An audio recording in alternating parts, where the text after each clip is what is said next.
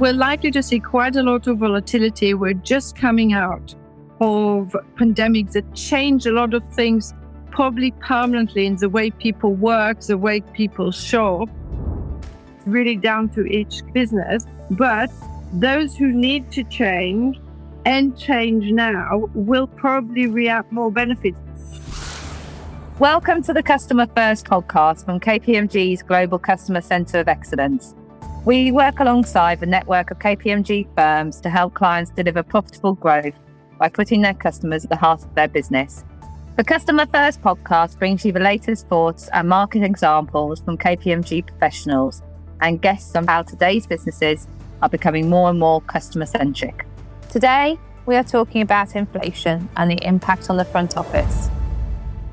Hello, my name is Julio Hernandez, and I'm the Global Service Line Lead for Customer and Operations. And I also have the privilege of leading our Customer Center of Excellence. For today, we're going to be talking about the customer in the context of inflation. Inflation is rampant, it's accelerating, and there are a lot of activities and a lot of underlying reasons that we think that's going to continue for a period of time.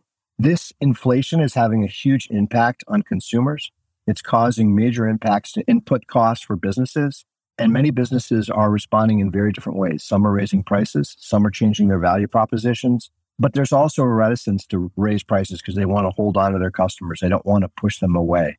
We're going to talk about the customer in that context. We're going to talk about what businesses are doing in that context. We're going to talk about the importance of brand, the importance of loyalty, and tactics that companies can take moving forward. Today, we have Yael Selfin, who is the economist from the UK member firm, the KPMG. And we also have Edgar Molenaars, who is a partner in our customer and brand strategy team in the Netherlands. I'm super excited to have both of them talk to us today. And with that, I'm going to turn it over to Yael to give us some context of what's happening with inflation around the world. Hello, everyone. It's been an interesting time for us economists because we had the global pandemics that turned lots of things around. And then as we emerge out of the global pandemic, we had all in one go a lot of increased demand and we still had problems with supply chain and all that higher inflationary pressure. So we've started seeing inflation going up across the world for probably over a year now. But then coupled with that, we had an additional shock now with the war um, between Russia and Ukraine, and that triggered a spike in some energy prices in some markets as well as other markets with grains and other food commodities, as well as metals, putting yet further pressure on inflation.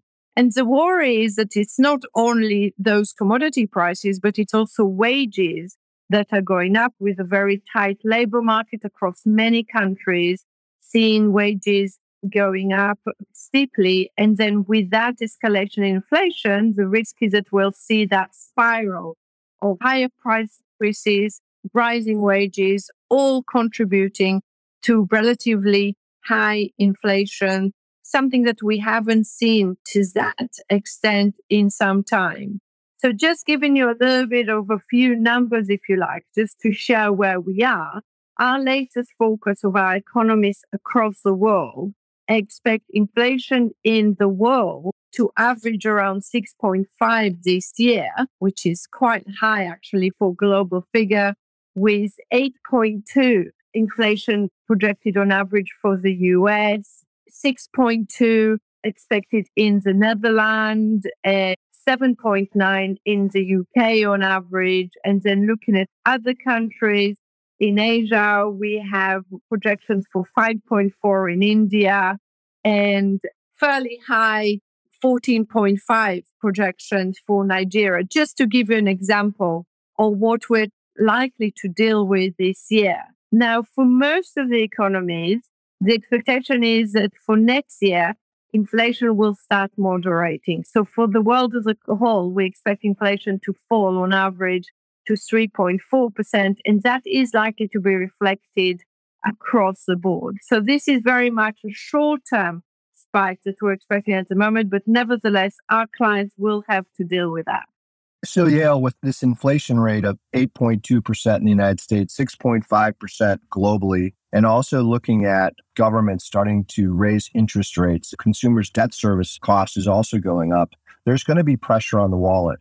So, with this inflation and the input costs and the consumers being under more pressure, Edgar, I would love to understand from your perspective what you see your clients doing around pricing.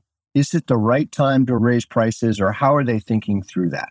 Of course, we do see a pressure on prices and clients moving towards price increases in general. But there's another effect that I, I see as well. So the immediate question that we are answering for our clients is how to reduce their portfolios or how to streamline their portfolios from a brand perspective. So that is in, in, in one way a positive effect because that would have been necessary anyhow. And they take this opportunity to do it now uh, for obvious reasons. But yes, of course, to my earlier point, there's also this move towards uh, price increases, which is understandable from the perspective that was just shared on the increase in terms of the ingredients or the parts that you use or need for your end product.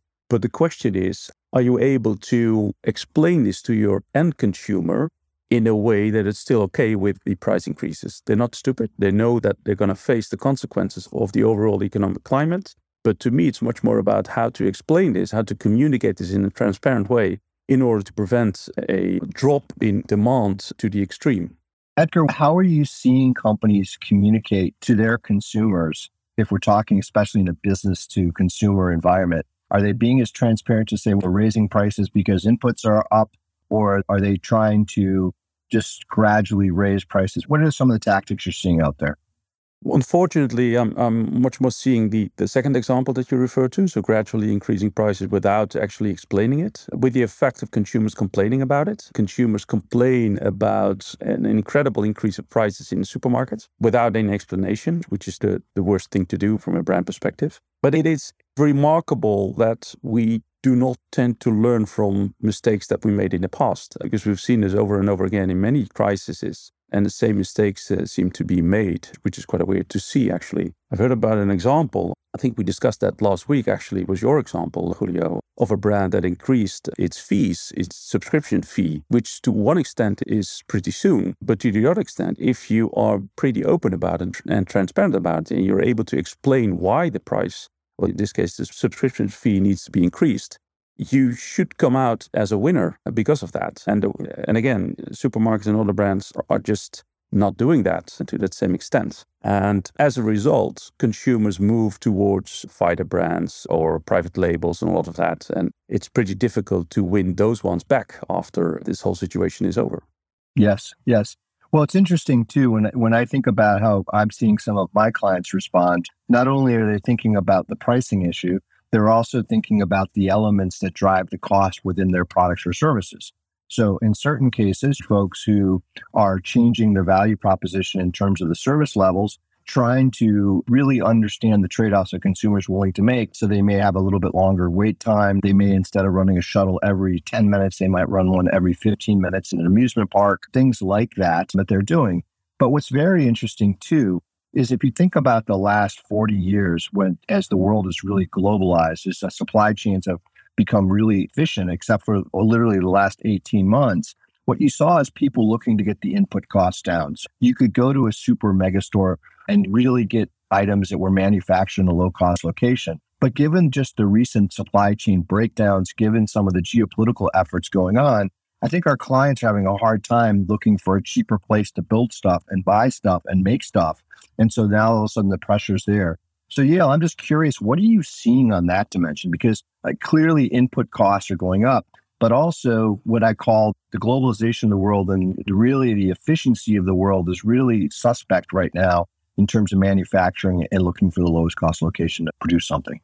We're seeing the supply chain resilience as a big theme for our clients because what we've learned is that not only you can have certain places that are effectively shut. So we had production in the Ukraine, for example, especially for car manufacturing clients that has been shut. So customers need to look for other supply routes. But also you have these short closures because of COVID. So we've just had another closure in China now that will impact supply chain yet again. So the need to be more resilient in terms of supply chain is very important. And companies are looking at different ways in which they can make their supply chain more resilient and cost is no longer the only thing that they're looking at. So, as I think about being a, a, senior executive in a company, regardless if they're serving business clients or they're serving consumers, I think that you really, at this point in time, really have to bring your A game to bear. You have to bring your general management experience, not only around sourcing, not only around manufacturing, not only around distribution, but also around marketing and alignment, making sure your value proposition is correct because they are challenging times. We also talked a lot about these input costs being significant, increasing. So I, I envision that our clients are investing in digital means to try to take down their cost structure i.e., they're trying to automate things where they can remove portions of labor because labor is expanding and the labor market is tight. They're looking for better ways to engage with the customer in terms of digital channels, apps, other digital means. So, Yael, I'm just really curious from your perspective as an economist, where are you seeing or how are you seeing clients invest capital after this cost takeout podcast? So, we've seen the last three years digital acceleration just increase. Do we envision that continuing in the current environment context? Well, I think we'll have to see it continue because the labor market is, especially in certain economies like UK, US, the labor market is likely to remain relatively tight. So we would need to find other ways to increase production. We also need to work on productivity more generally, on labor productivity, so that the investment is necessary the only issue that we have is some headwinds in terms of not only the squeeze on profits with the rising cost, not all of it is labor, but we also have rising interest rates with central banks now starting to increase interest rates in earnest. And that is going to be a little bit difficult for companies to invest. So when we look at companies' plans for future investments, there's a bit of a mix there. They need to be more careful where they put their money and, and much more strategic where they are investing for the medium term, given that there will be shortage of. What's interesting to me uh, as a person who spends a lot of time thinking about the front office and linking it to, to operations, not only do we have this inflationary pressure, and for clear reasons, petrol costs have skyrocketed, labor costs have increased. Competition for labor is, fierce, so people are paying higher wages. And like you, you, you rightfully pointed out, we're going to start to see interest rates increase, so that's going to be uh, a significant impact on clients' wallets. But at the same time, the pandemic has kept people at home to a large extent for the last 24 months. And so there's this pent up demand to go out and, and go someplace you haven't gone. So not only do you have inflationary pressure, but now you've got really high levels of demand. And normally you would see price would actually offset demand. But because there's been such a backlog of services that people haven't been able to take place in, it feels like it's going to increase. Edgar, when you talk to your clients, what's their outlook around demand? Do they see it continuing? Do they see it starting to, to taper off? Or are you seeing some variety of, depending on the sector and segments that you're talking about? There's definitely variety of the segments. So in consumer goods, there's still positive outlook. And of course, they all will be affected, but not to the extreme. And what has been mentioned, the inflation is relatively okay in the Netherlands. It's very high, of course, but if you compare it to some other uh, numbers, it's still okay. It is also true that there's stockpile demand uh, for services and, and, and goods, especially in the sustainability space. So people are, are also, because of gas prices going up, the appetite for investing in solar panels and all of that, and, and also refurbishing or re building actually houses in terms to make it much more energy efficient is definitely on the rise. So you see a rise in areas like that. On the other hand, there's there's of course uh, multiple industries uh, which has been mentioned already. Cars, for instance, uh, there's still a demand for cars, but if there's no uh, supply in, in terms of aluminium and all of that, and people need to wait long for cars, then they will keep on driving their, their current one. So th- there's definitely more hesitation in, in terms of being positive for the near future in industries like that. But in the consumer goods area, I still see a lot of positivism amongst our clients. And hopefully they're right, of course.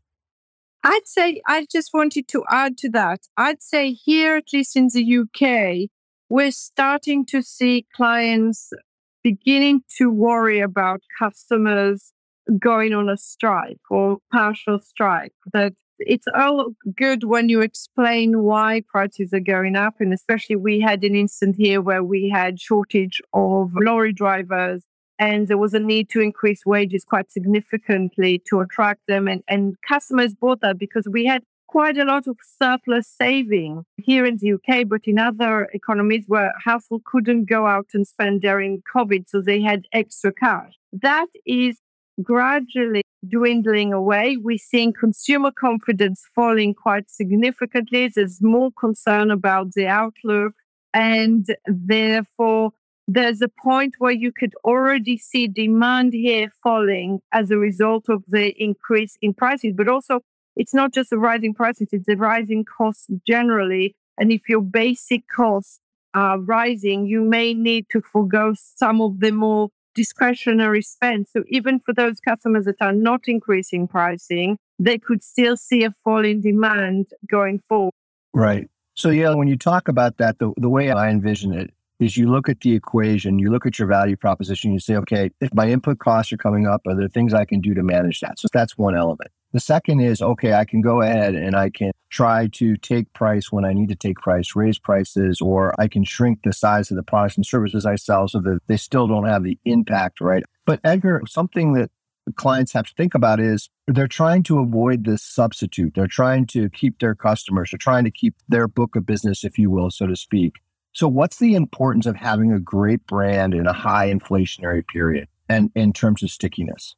Well, uh, theoretically, it's very important. However, what we also see in times of crisis like this that the immediate effect is to reduce marketing spend which seems to make rational sense and also seems to make sense from a financial perspective but the real issue is not necessarily that you will see an effect on the strength of the brand itself but the immediate effect is in terms of the saliency of the brand. So it's not as available from a mental perspective as it should be I would argue that, of course, a, a very strong brand is important, but we also know that you do not improve the strength of a brand on the short term. Uh, it will take you much longer than that. But the immediate effect of reducing your marketing spend as a result, a, a considerable lack of awareness has a much stronger negative impact than you have a, a mediocre brand or a stronger brand or whatever. And, and it's one of the effects that we usually see in crises like this that brands immediately reduce their marketing spend. So there's no strong evidence yet that this is happening, but it's most likely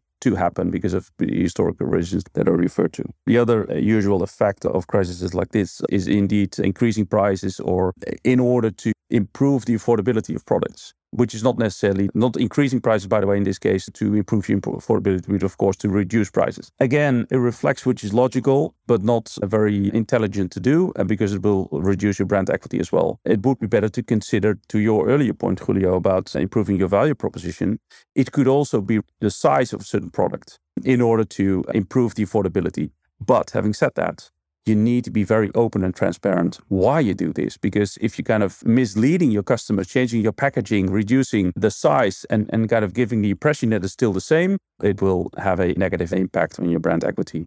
So, with that in mind, even strong brands need to be focusing on improving the affordability, but not in a bad way. So, doing something on size, be open about it to make sure that you keep your current clients because, again, when they left, it's pretty difficult to win them back again. Right.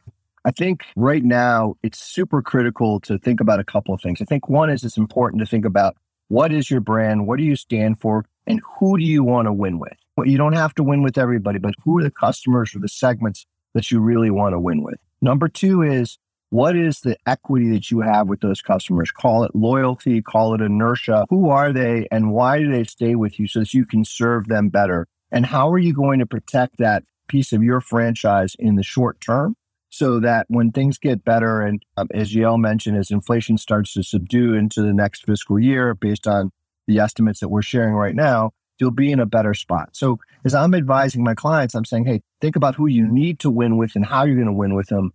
Think about how you build your business around those customers so you can value engineer and really try to navigate the next period of time so that you can get out on the other side with still a good cohort of customers that are loyal to you. I think that's really important in terms of the, the path forward. I could recall back during the shocks of the late 70s when petrol prices went up significantly, that gas stations reevaluated their value proposition and had people pump their own gas. And so you may not want the convenience of someone dropping something off if you can't afford it. On the other hand, companies might embrace technology like drones, which are probably much more energy efficient to deliver that and take the quotient of labor out. So I think we're going to see a lot of interesting experimentation at the margin to see what actually works. Because I don't think someone woke up one day back in 1965 and said, oh, let's have people pump their own gas. I think that the environment set the context for that happening and people changed. As we head to the top of the discussion here, I just really like to understand, Yael, if you're advising your clients about how to think about the next 18 months, two years, and their customers and their investments, what advice would you give to them? I'd say that there's, we're likely to see quite a lot of volatility. We're just coming out of uh, pandemics that change a lot of things, probably permanently in the way people work, the way people shop. And now we're heading t- towards another potential quite significant pivot when you look at the geopolitical environment. So that's more on your distribution network that will have a big impact. So these are huge times of change. And, and I think it is worth revisiting your business model, not necessarily changing it. It's really down to each business. But those who need to change and change now will probably react reap more benefits because at times like these, when you have so many changes and so much uncertainty, that if you get it right, you get it right. And if your competitor get it right, you may lose your business. Yes. Edgar, any closing thoughts? Yeah, I'm very interested how consumers will react in the broader sense of the word. So, in the short run, we will, we will see the consequences as we discussed but it might have a deeper effect on consumers and they might reevaluate what they really think is important in their lives. So they might go back to the, more the basic parts of how to be happy and how to live your life in a way that is appropriate and also right for yourself and all of that. And that doesn't necessarily mean that we will spend less or whatever, but the shift might be much bigger than we think uh, at this point. So as I think about the current environment, what I would say is we have many of the tools that we've developed over the last 15 years that are available to us. The difference is that uh, the environment's a lot more turbulent. It's a lot more unpredictable. So with that in mind, I advise my clients, I think you need to stay close to your customers and really understand what's important, really drive those customer insights. You need to spend time thinking about who do you want to win with and, and why do you want to win with them and shape or refine your value proposition, your brand, your packaging, your service levels to accommodate those customers and then do everything you can to value engineer your business to deliver that in a way that's going to be sustainable over the long term. And while that might have been easier to navigate a very smooth river a few years ago, right now it is a bit turbulent. The water's churning and it's going to require our chief marketing officer, our chief sales officer, our chief customer experience officers to work very closely with supply chain and finance to be able to execute and deliver on that. It's going to be interesting times. As it's been said historically, inflation can be a heck of a foe, and our clients are all going to have to navigate over the short term. Yael and Edgar, I want to thank you for joining me today to talk about the consumer in the context of this inflation. So, with that, thank you for listening to us today. Stay safe, stay well, stay healthy.